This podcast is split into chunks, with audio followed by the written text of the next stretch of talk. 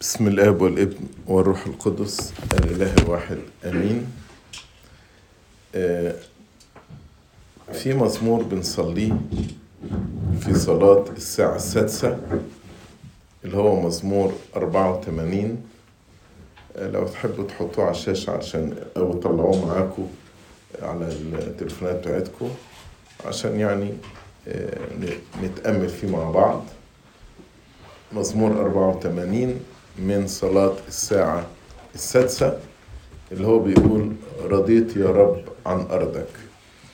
فنتأمل فيه شوية مع بعض. نقرأ المزمور وبعدين نبتدي نتأمل فيه شوية. بيقول رضيت يا رب عن أرضك.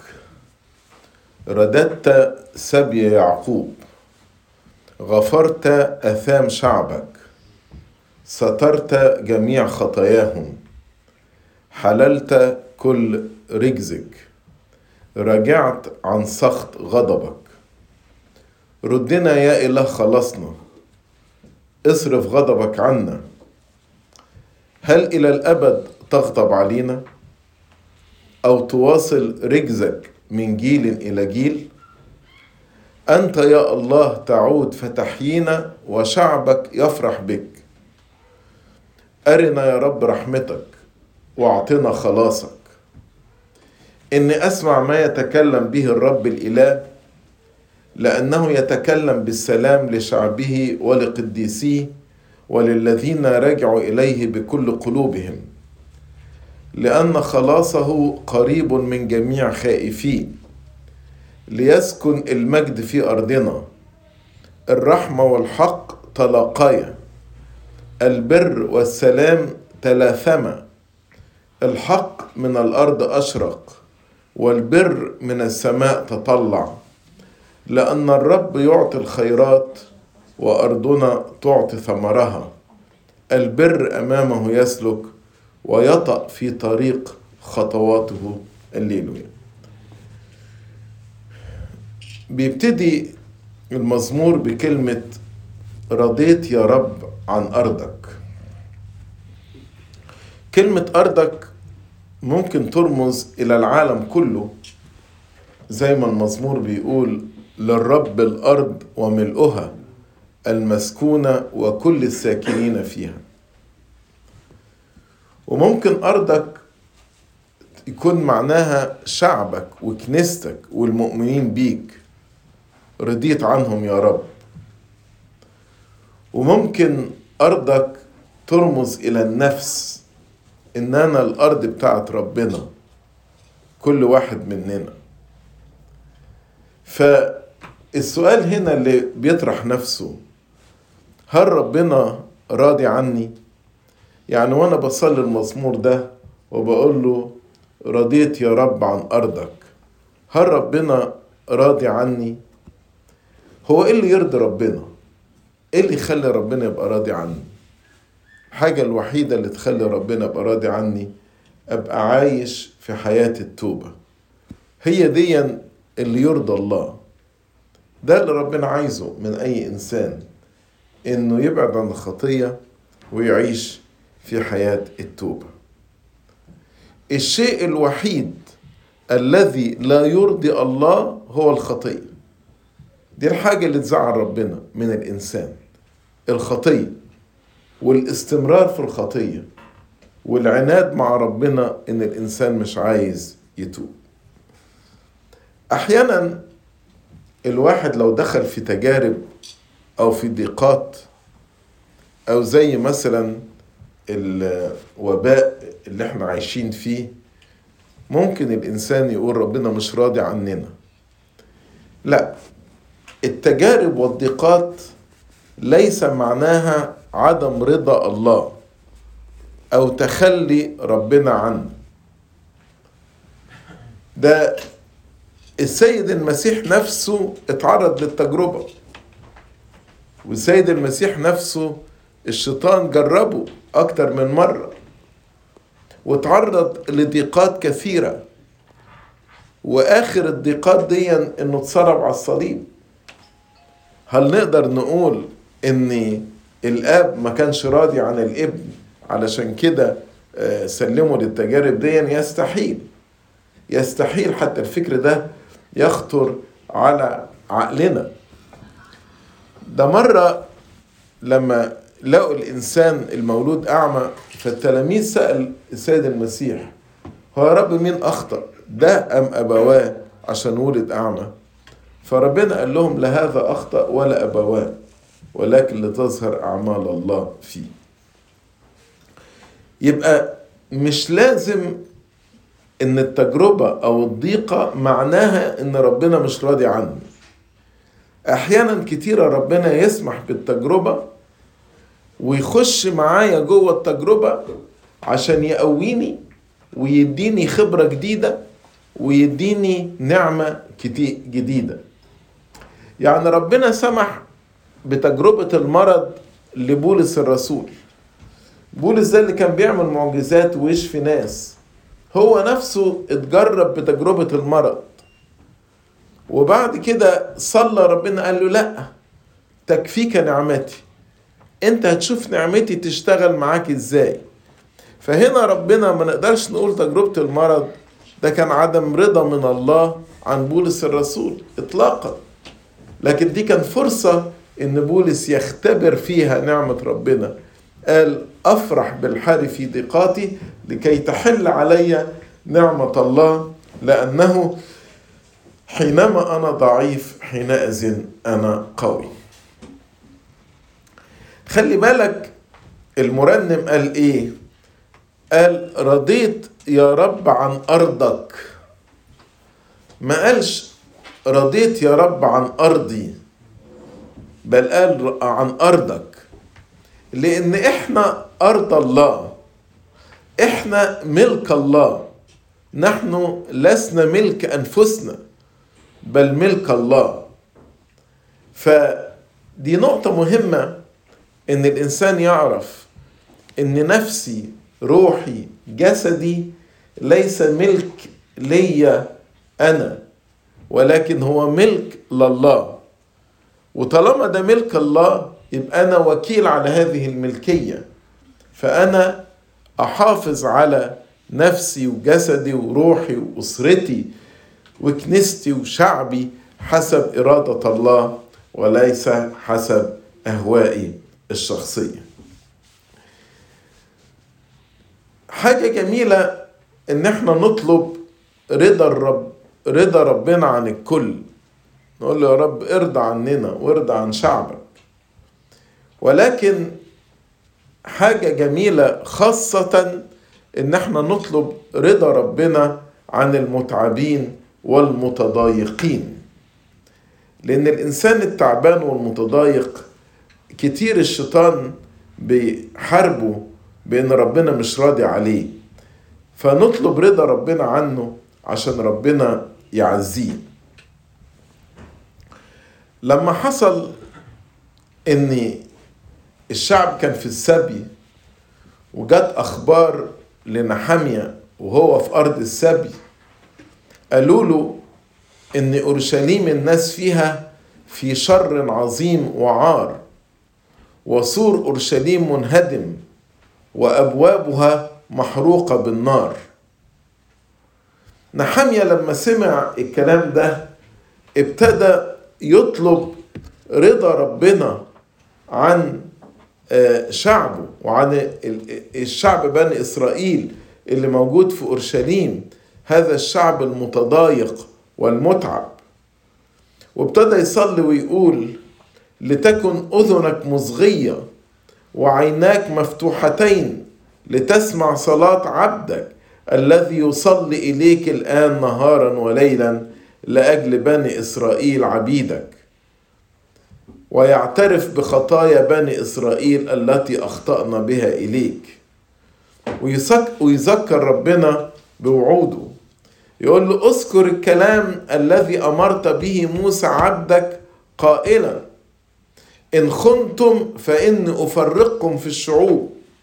وإن رجعتم إلي وحفظتم وصاياي وعملتموها إن كان المنفيون منكم في أقصاء السماوات فمن هناك أجمعهم واتي بهم إلى المكان الذي اخترت لإسكان اسمي فيه. قال له يا رب أنت وعدت موسى إن إحنا لو تبنا هترجعنا تاني وترضى عننا. فهم عبيدك وشعبك التي افتديت بقوتك العظيمة ويدك الشديدة.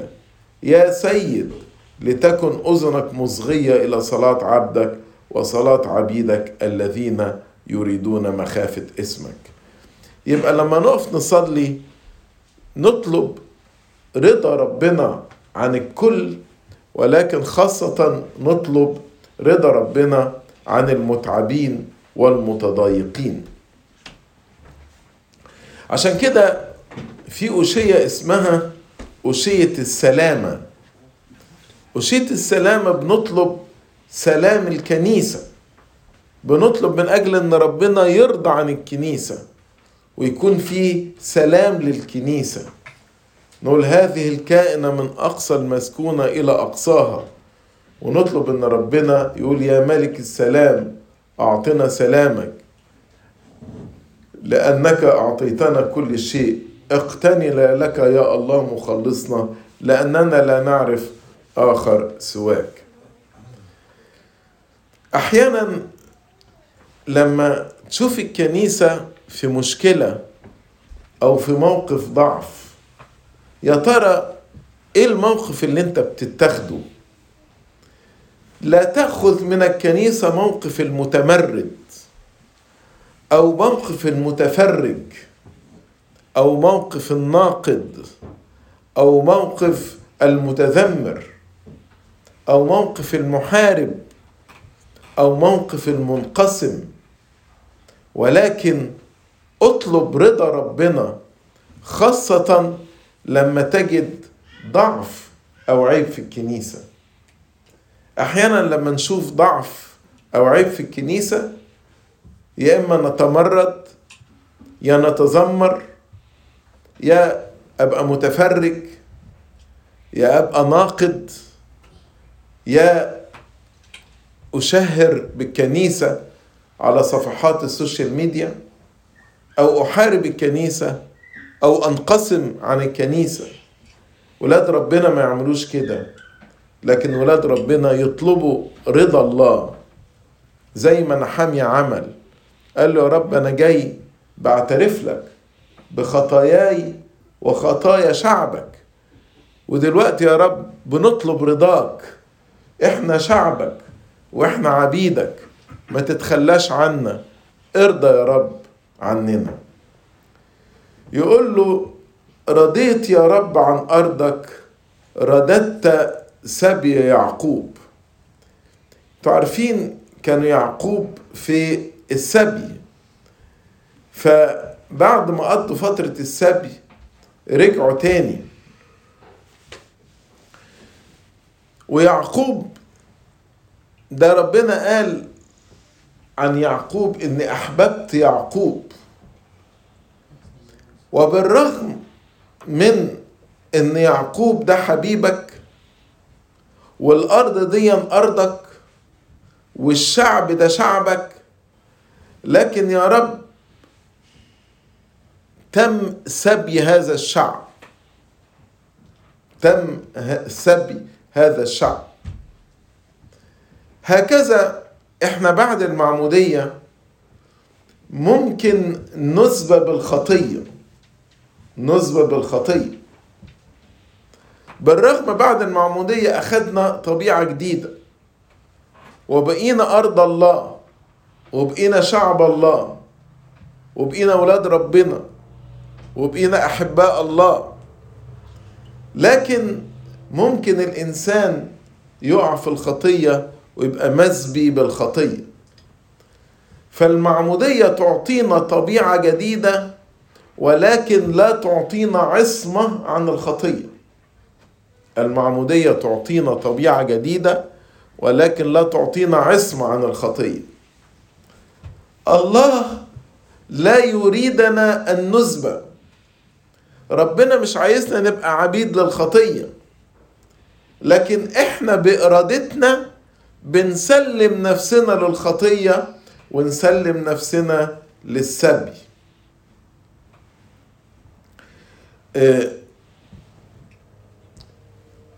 مرات كتيرة ربنا رد سبينا وحررنا. زي ما بيقول إن حرركم الإبن فبالحقيقة تكونون أحرارا.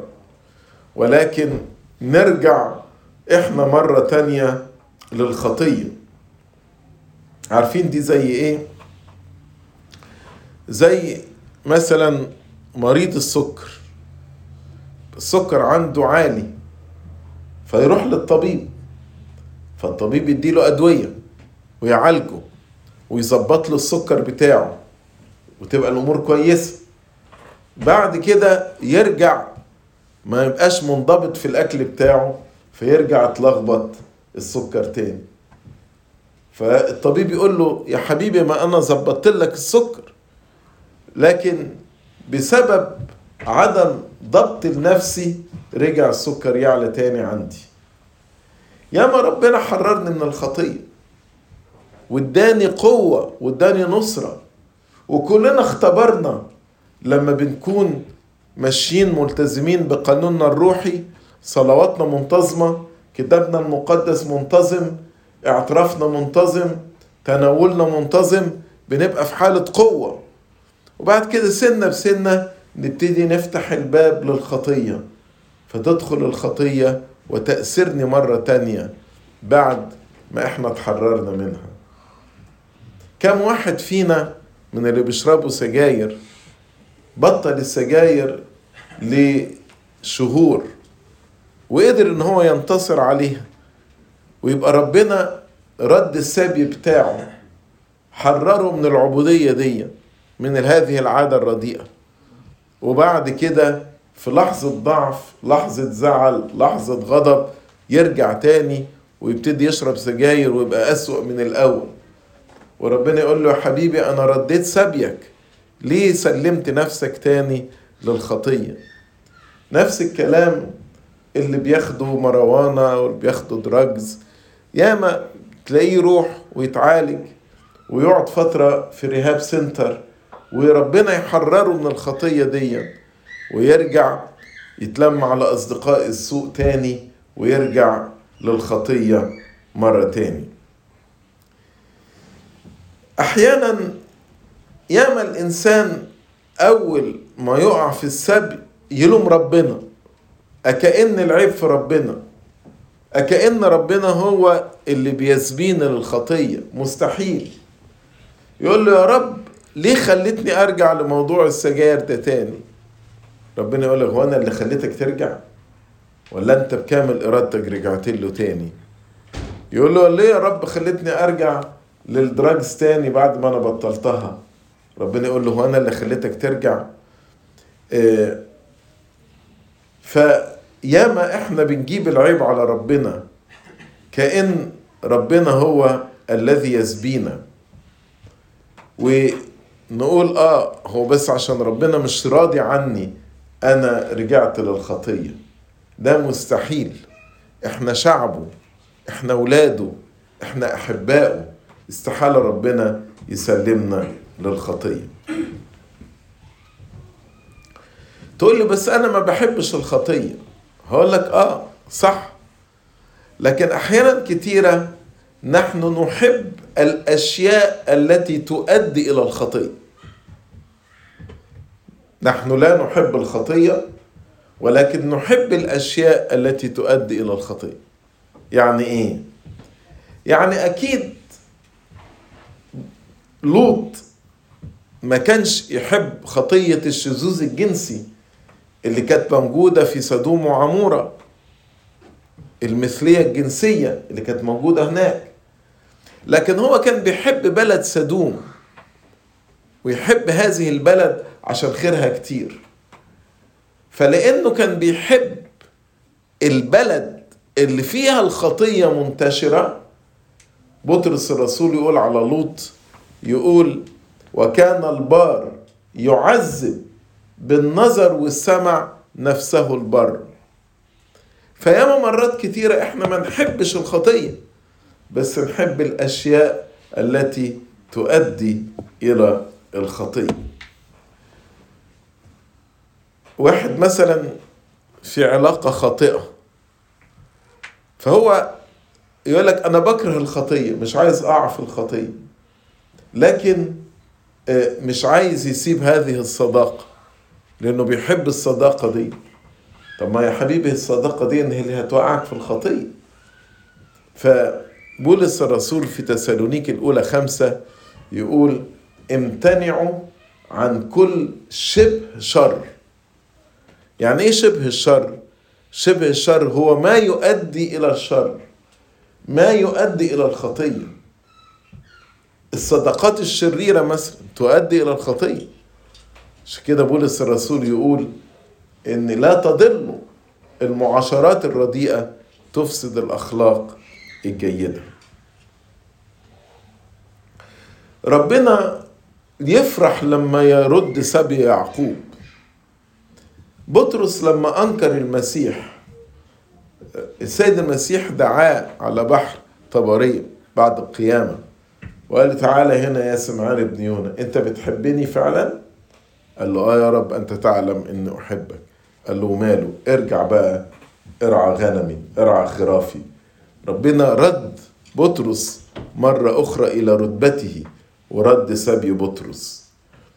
مريم المجدلية اللي كان عليها سبع شياطين ربنا أخرج سبع شياطين ورد سبيها. في في طلبات الكنيسة وصلوات الكنيسة في القداس الغروري نقول حل المربوطين. مين دولة المربوطين؟ المربوطين برباطات الخطية اللي هم مسبيين بالخطية.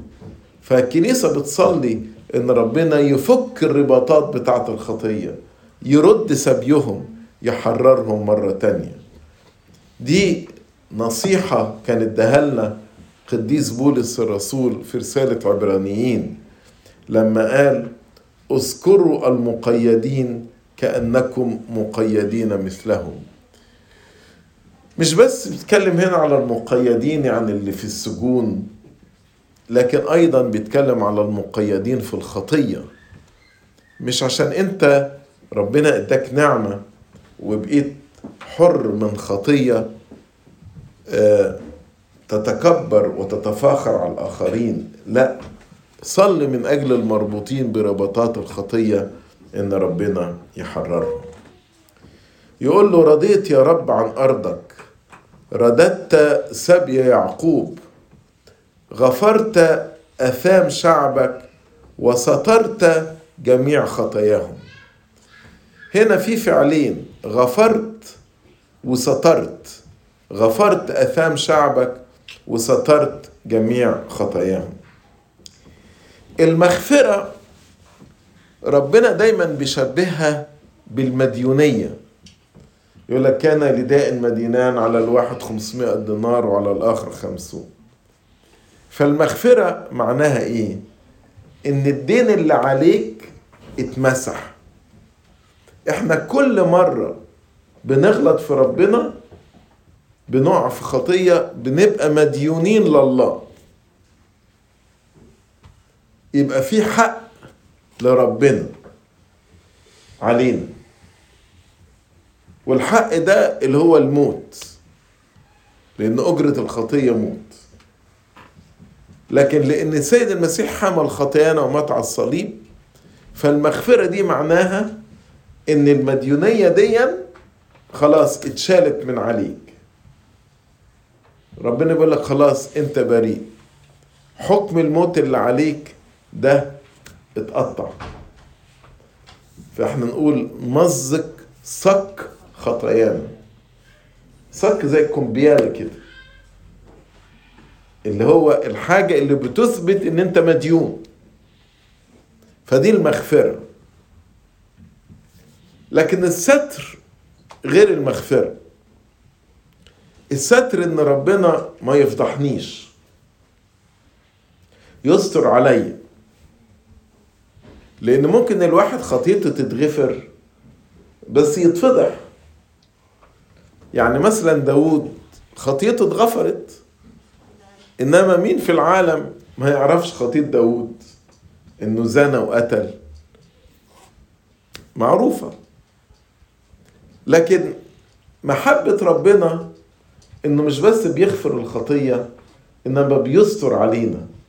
مش كده قال له غفرت خطايا شعبك. غفرت آثام شعبك سترت جميع خطاياهم. لأن المحبة تستر كثرة من الخطية.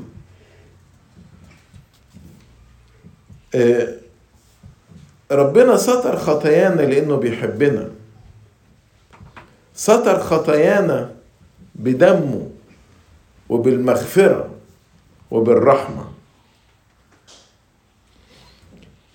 ربنا لما بيغفر مش بس بيغفر الخطية إنما بينسى الخطية نسيانا كاملا. يعني في مزمور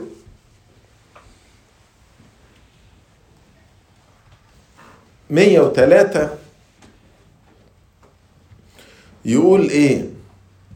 يقول كبعد المشرق من المغرب أبعد عنا معاصينا. المشرق من المغرب.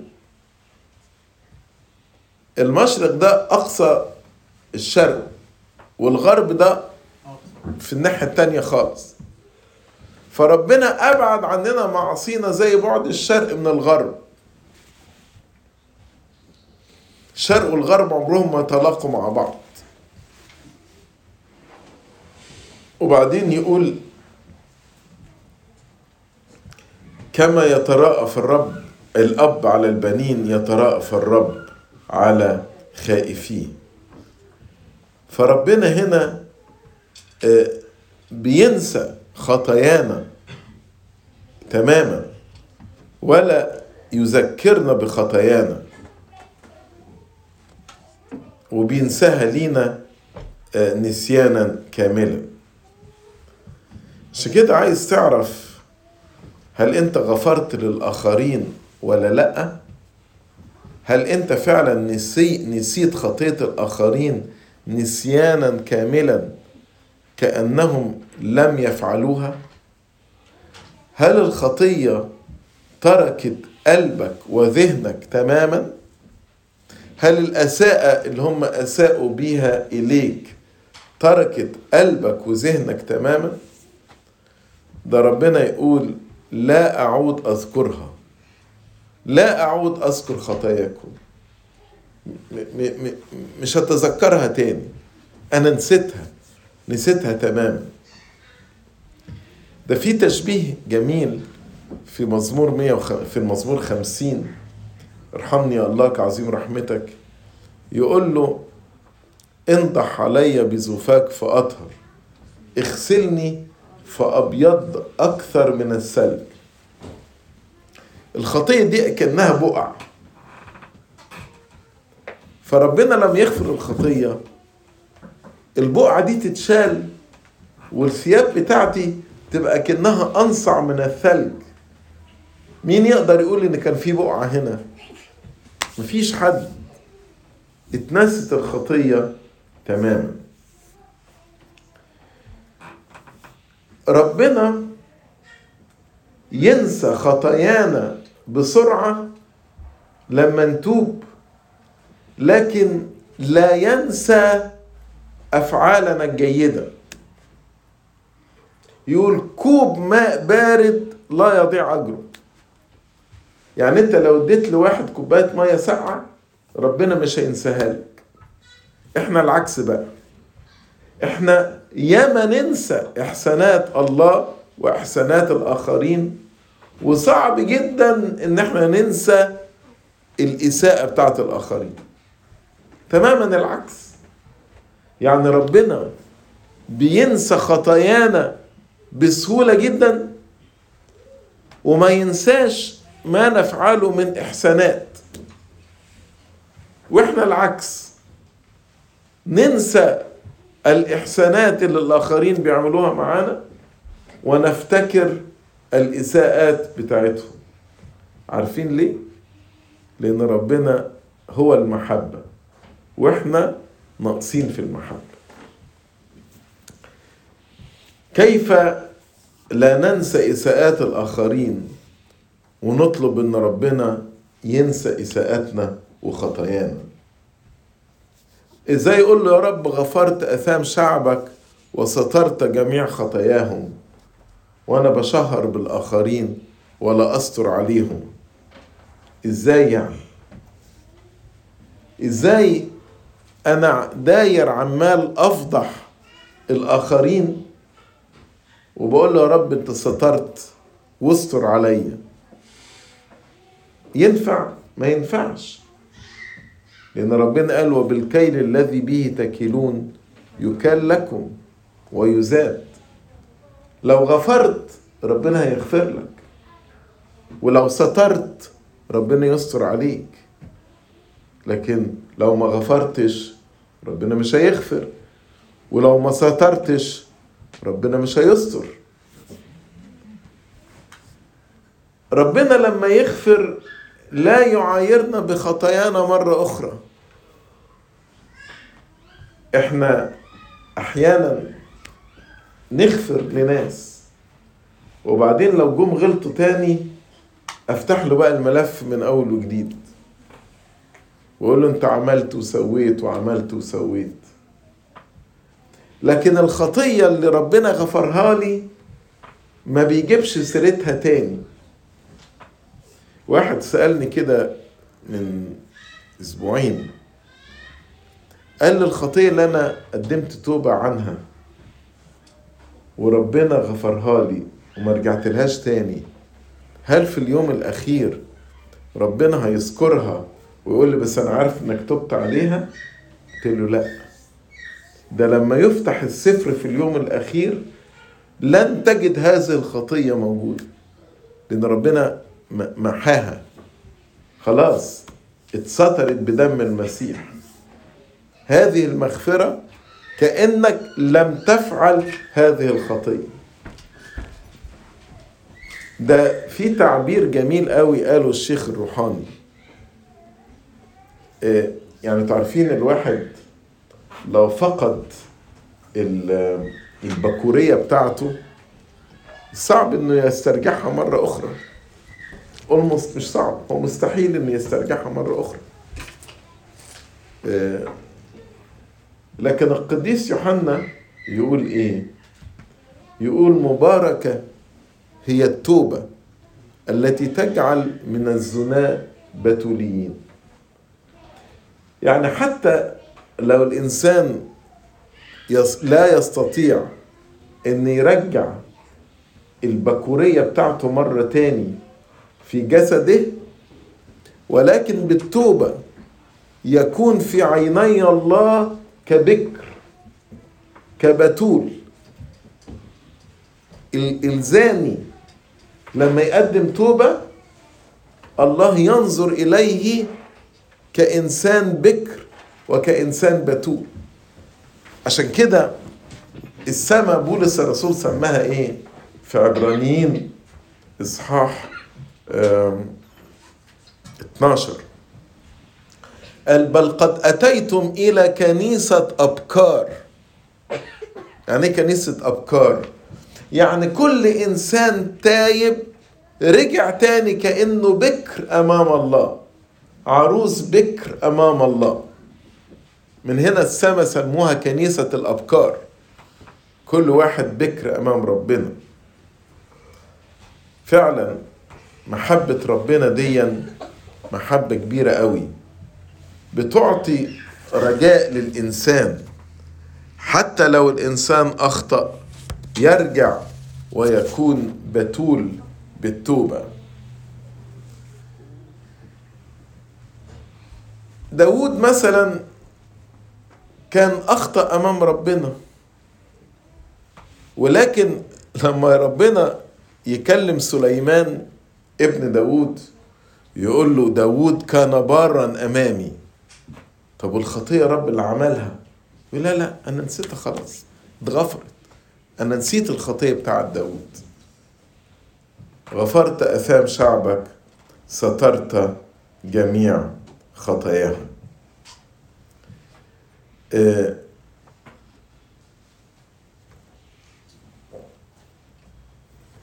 أحيانا نطلب المغفرة من ربنا. ولكن بأعمالنا نمنع عن أنفسنا المغفرة. يعني ربنا يكون مستعد وعايز يدينا المغفرة. مش عايز يديها لنا ده هو اوريدي اداها لنا على الصليب. بس أنا محتاج أفتح إيدي وأخدها. لكن إيه اللي الإنسان يخليه يمنع المغفرة عنه؟ أول حاجة عدم التوبة. عدم التوبة تمنع المغفرة عن الإنسان. الحاجة التانية عدم المغفرة للآخرين. في متى 18 يقول هكذا يفعل بكم الله إن لم تغفروا كل واحد بقريبه زلاته من قلبه. تتمنع عني المغفرة. الحاجة التالتة اللي تمنع عني المغفرة عدم الرحمة. لأن يقول طوبى للرحماء لأنهم يرحمون. فلو أنا ما برحمش الآخرين بتتمنع عني المغفرة.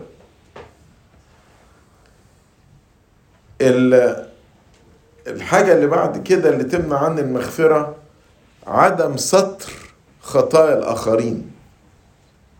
تمنع عني المغفرة. إزاي أنا ما استرش خطايا الآخرين وعايز ربنا يغفر لي؟ أيضا من الحاجات اللي تمنع المغفرة عني إدانة الآخرين. لأن الآية بتقول لا تدينوا لكي لا تدانوا. فلو أنا بدين الآخرين يبقى هأدان. هأدان على خطيتي يبقى مفيش مغفرة.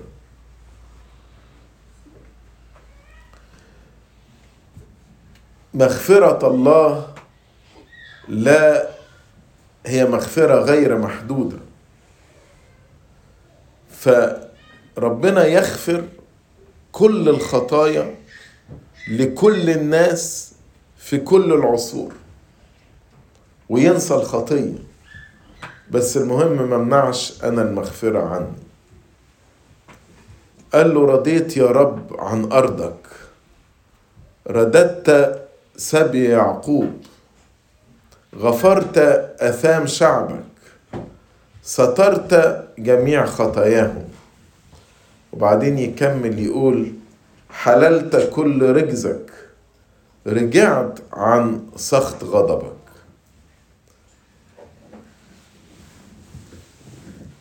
كلمة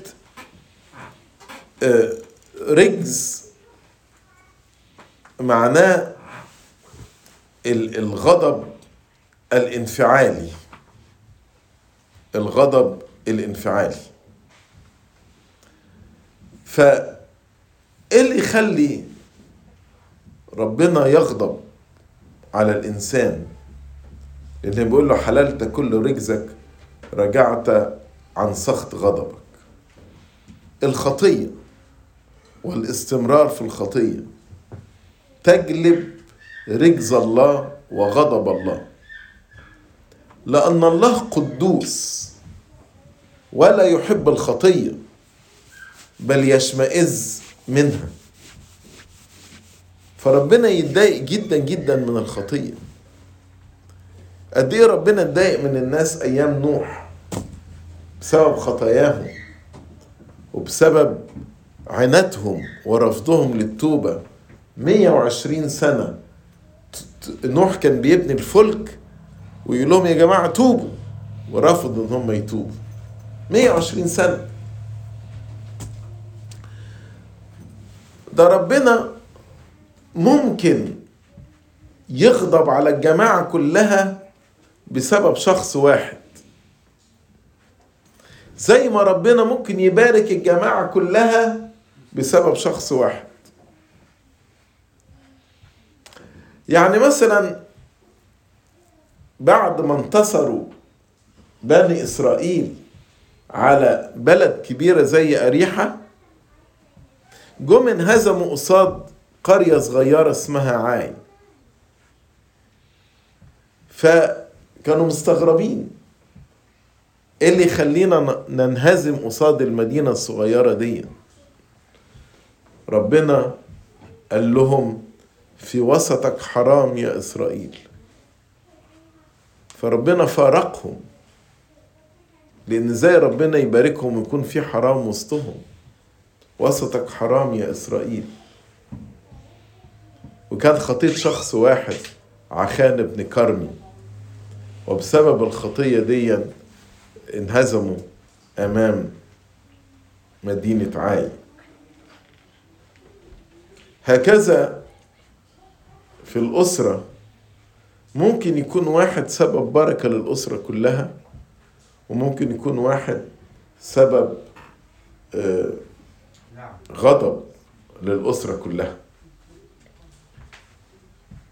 سبب بركة زي ما ربنا قال لإبراهيم عن سدوم وعمورة لو لقيت عشر أفراد هصفح عن المدينة. عشر أفراد بس في المدينة. عنها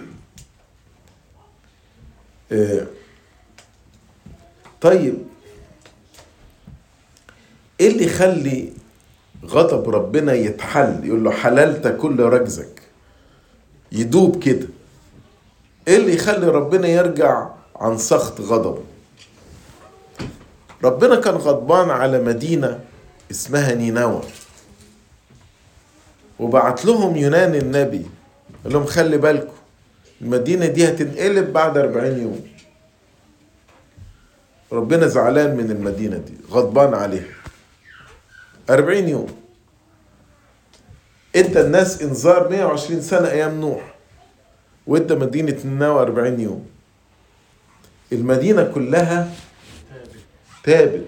صوم صلاة انسحاق دموع تذلل. أمام الله. توبة حقيقية. رجع كل واحد عن الشر اللي في قلبه. يقول لك فندم الله. رجع ربنا عن غضب. رجع ربنا عن سخط غضب.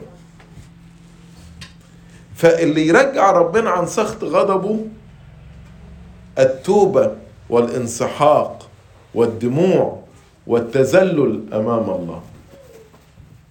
خلي ربنا يندم ويرجع على سخط غضب.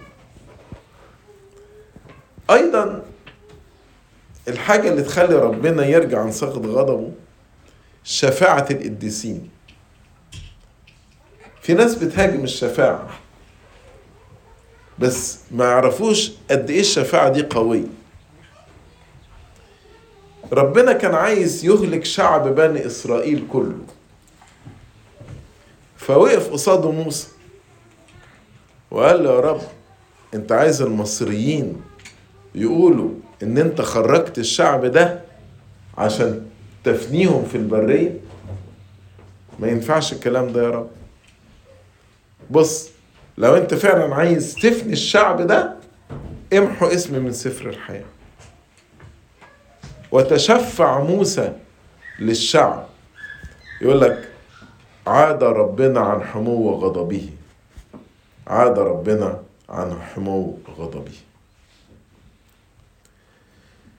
تقول لي إيه ده؟ يعني هو ربنا بيغير قراراته؟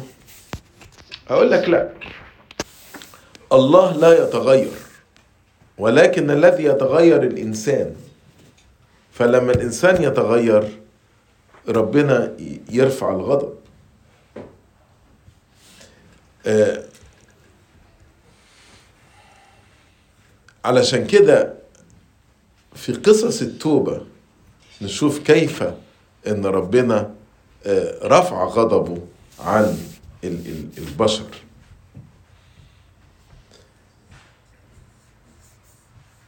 غضب ربنا أي نعم شديد وصعب ولكنه غضب عادل. يعني إحنا أحيانا لما نغضب ممكن الغضب بتاعنا يكون غير عادل. يعني ابنك يعمل تصرف غلط فأنت تصور وتتنرفز وتزعق فيه وممكن يكون العقوبة اللي بتديها له أكبر بكتير من حجم الخطأ اللي, انت اللي هو عمله. فإحنا كتير الغضب بتاعنا بيكون غضب غير عادل. والعقوبة اللي بنديها ممكن تكون أكبر بكتير من ما يستحقه الآخر. لكن ربنا أي نعم غضبه شديد وصعب ولكنه عادل. وأنا أستحق أكثر من هذا ولكن هي مراحم ربنا التي تعاملني حسب مراحمه وليس حسب خطاياه كتير في الصلاة بتاعنا نقول اصرف غضبك عنا أو ارفع غضبك عنا. عبارة جميلة. معناها إيه؟ معناها لا تسمح يا الله أن نقع تحت غضبك. مين يقدر يحتمل غضب ربنا؟ ده أنت يا رب لو غضبت علينا سنفنا. لا نستطيع يا رب إن إحنا نحتمل غضبك علينا. عشان كده بنتضرع ونقول لك ارفع غضبك عنا. يقول رضيت يا رب عن أرضك. رددت سبي يعقوب.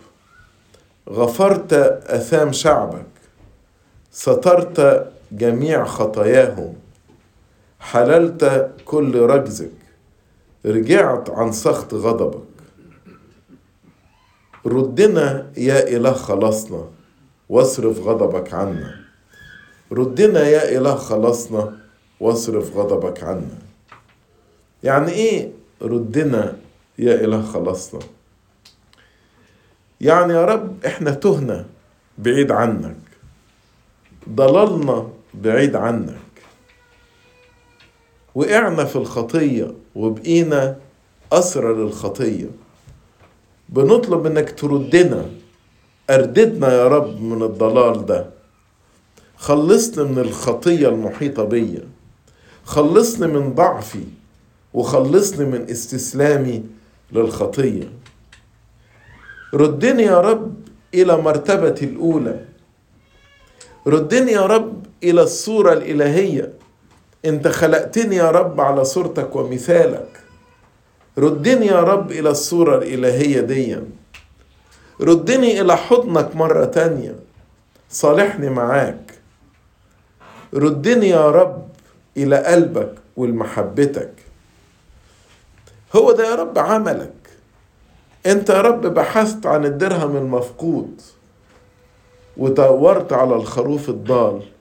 أنا يا رب الدرهم المفقود وأنا الخروف الضال. ردني يا إله خلاصي. ردني يا رب لأنه لا يوجد آخر نخلص به غيرك. ردني يا رب إلى نفسي زي ما الابن الضال رجع إلى نفسه أكنه كان تايه عن نفسه ورجع تاني إلى نفسه. ردني يا رب إلى ضميري عشان أرجع إليك. جددني وردني إلى رتبتي الأولى. في القداس الاغرغوري نقول ولما سقط بغواية الحية ومخالفة وصيتك المقدسة أردت أن تجدده وترده إلى رتبته الأولى. كلمة إردتني قل إردتنا يا إله خلصنا. تعترف مني إن أنا ما زلت في أرض الخطية. بابل كانت ترمز إلى أرض الخطية. عشان كده قالوا على أنهار بابل هناك جلسنا فبكينا عندما تذكرنا صهيون. بكينا لما تذكرنا الأيام الحلوة اللي قضيناها مع ربنا. الكنيسة والعشرة الحلوة مع ربنا. فلما يقول له ارددني يا إله خلاصي ده اعتراف مني إن أنا ما زلت في أرض الخطية. أنا يا رب مش راضي عن حالتي. أنا مش راضي يا رب عن نفسي. أنا ما زلت يا رب في أرض السبي وأرض الأسر بطلب إنك أنت يا رب تردني. أنا أريد يا رب إن أنا أتوب ولكني عاجز لا أستطيع. تعال يا رب وردني. أنا مش هعمل زي شعب بني إسرائيل اللي أنت قلت له كم مرة أردت ولكن أنتم لم تريدوا. لا يا رب أنا عايز بس أنا مش قادر. تعال يا رب وردني مرة تانية. أنا يا رب الإرادة موجودة عندي بس عاجز عن العمل. والمزمور بيقول إن لم يبني الرب البيت فباطلا يتعب البناؤون. وإن لم يحرس الرب المدينة فباطلا يسعى الحراس. أنا مش هقدر أبني بيت حياتي الروحية. ولا هقدر أحرس قلبي ولا هقدر أحرس حواسي. أنا بقول لك تعالى يا رب ابني بيت حياتي الروحية. تعالى يا رب أحرس قلبي وأحرس فكري وأحرس الحواس بتاعتي. لأنه إن لم يحرس رب المدينة فباطلا يسعى الحراس. هو مش أنت يا رب اللي قلت ليعقوب أنا أكون معاك وأردك إلى هذه الأرض؟ تعال يا رب ورجعني تاني إلى صهيون. رجعني إلى أورشليم رجعني للكنيسة رجعني لأحضانك مرة تانية. يا رب أنا تعبت الليل كله ولم أصطاد شيئا.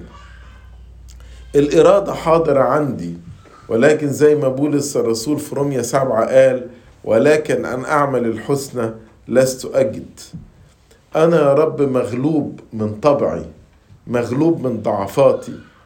أنا زي العصفور اللي وقع في فخ الصيادين ولكن المزمور بيقول نجت أنفسنا مثل العصفور من فخ الصيادين عوننا من عند الرب. تعال وخرجني يا رب من الفخ. تعال يا رب وخرجني من فخ الصيادين لأن عوننا من عند الرب. أنا يا رب زي يونان الحوت ابتلعني. أنت اللي تؤمر الحوت عشان أخرج من جوف الحوت. أنا يا رب زي دانيال وقعت في جب الأسود. أنت يا رب اللي تخرجني سالم من جب الأسود. أنا يا رب زي لوط اللي اخترت لنفسي أعيش في سدوم وعمورة. وبتعب نفسي وبتعب عينيا وبتعب سمعي كل يوم بما أراه وبما أسمعه. لكن بمحبتك أنت أرسلت ملكين عشان تنقذ لوط من سدوم وعمورة. تعال يا رب وانقذني ارسل ملائكتك يا رب عشان تنقذني من أرض سدوم وعمورة. أنت قلت يا رب إن الفتيلة المدخنة لا تطفئ والقصبة المردودة لا تقصف. أنا يا رب قصادك فتيلة مدخنة. أنا يا رب قصادك قصبة مردودة.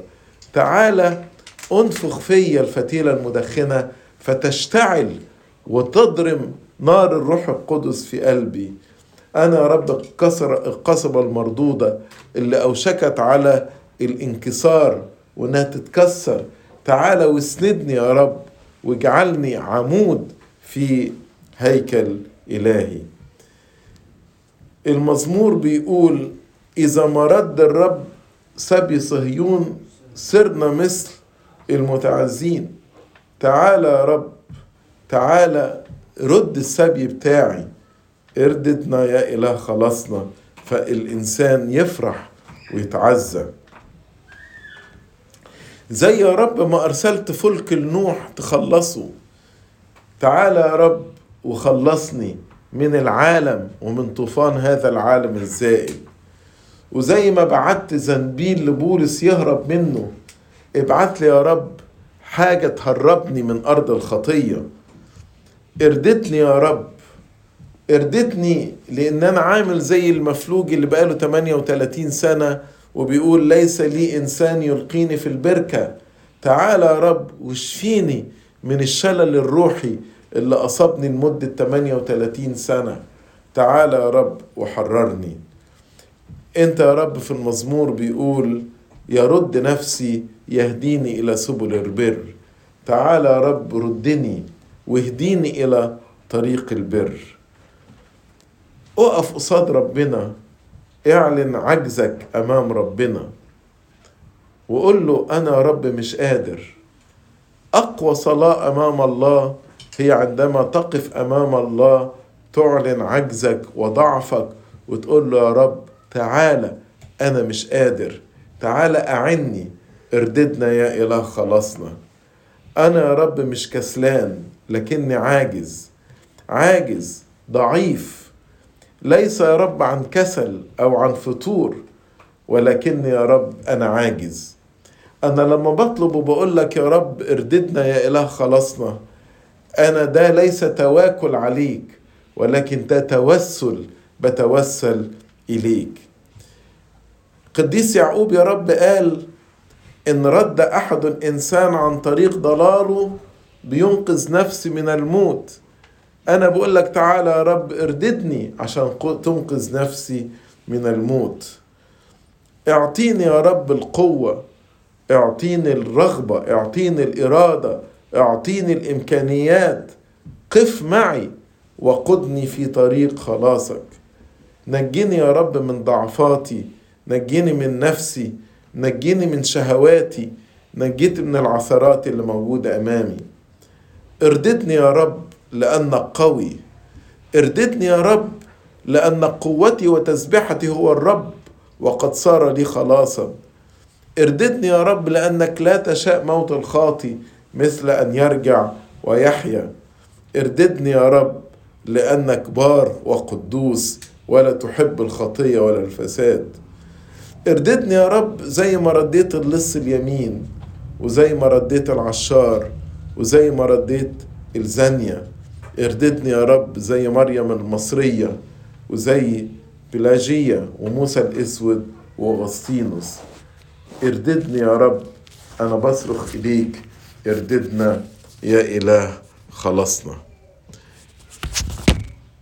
ارددنا يا إله خلصنا واصرف غضبك عنا.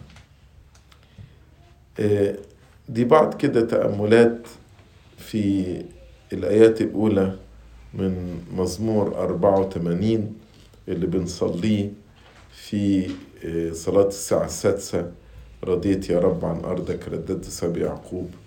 ربنا بعمل روح القدوس في قلوبنا يعطينا إن تنفتح ينفتح ذهننا على المعاني العميقة الموجودة في المزامير وفي الكتاب المقدس ونتأمل فيها فتكون شبعا لأرواحنا وأنفسنا وأجسادنا لإلهنا المجد الدائم إلى الأبد. آمين.